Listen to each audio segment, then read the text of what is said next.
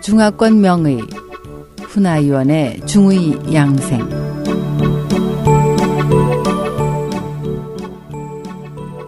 안녕하세요. SH 청취자 여러분. 오늘은 황현의 독탕 세 번째 시간으로 황현으로는 두 번째 시간입니다.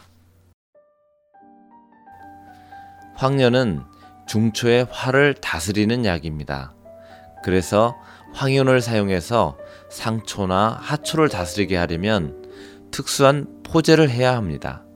가령 상초에 도달해서 상초의 화를 제거하려면 황금과 마찬가지로 술로 볶아서 다립니다.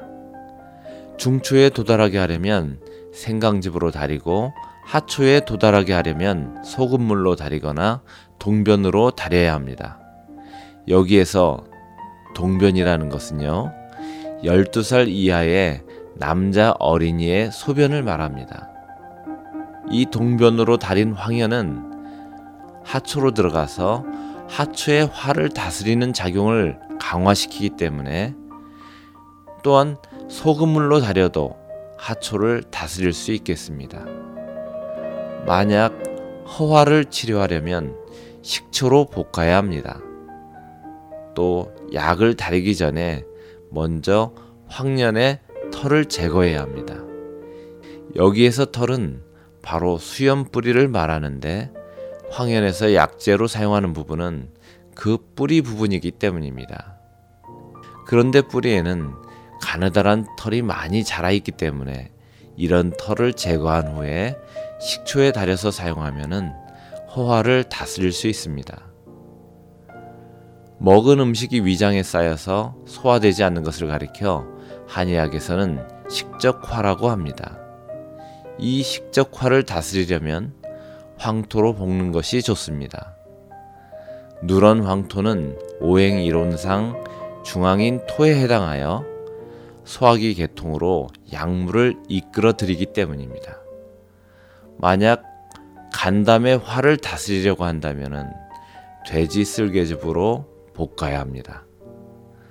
또 기분과 혈분에 있는 습열을 다스리려면 각기 다른 방식으로 포제할 필요가 있습니다. 예를 들면 습열이 기분에 있으면 오수유를 달인 물로 볶습니다. 만약 혈분의 습열을 치료하려면 마른 옷인 건치를 사용해서 다릴 수 있습니다. 이 건칠에는 원래 독이 있는데 이 물을 이용해서 황현을 다리면 혈분의 습열을 치료할 수 있는 것이죠. 가령 눈이 충혈되는 것을 치료하려면 사람 젖으로 황현을 다려서 사용합니다. 그런데 이 이외에 또 주의할 것은 황현을 복용할 때에는 돼지고기와 함께 먹지 말아야 하는데요. 만약 같이 먹으면 설사를 할 수 있습니다.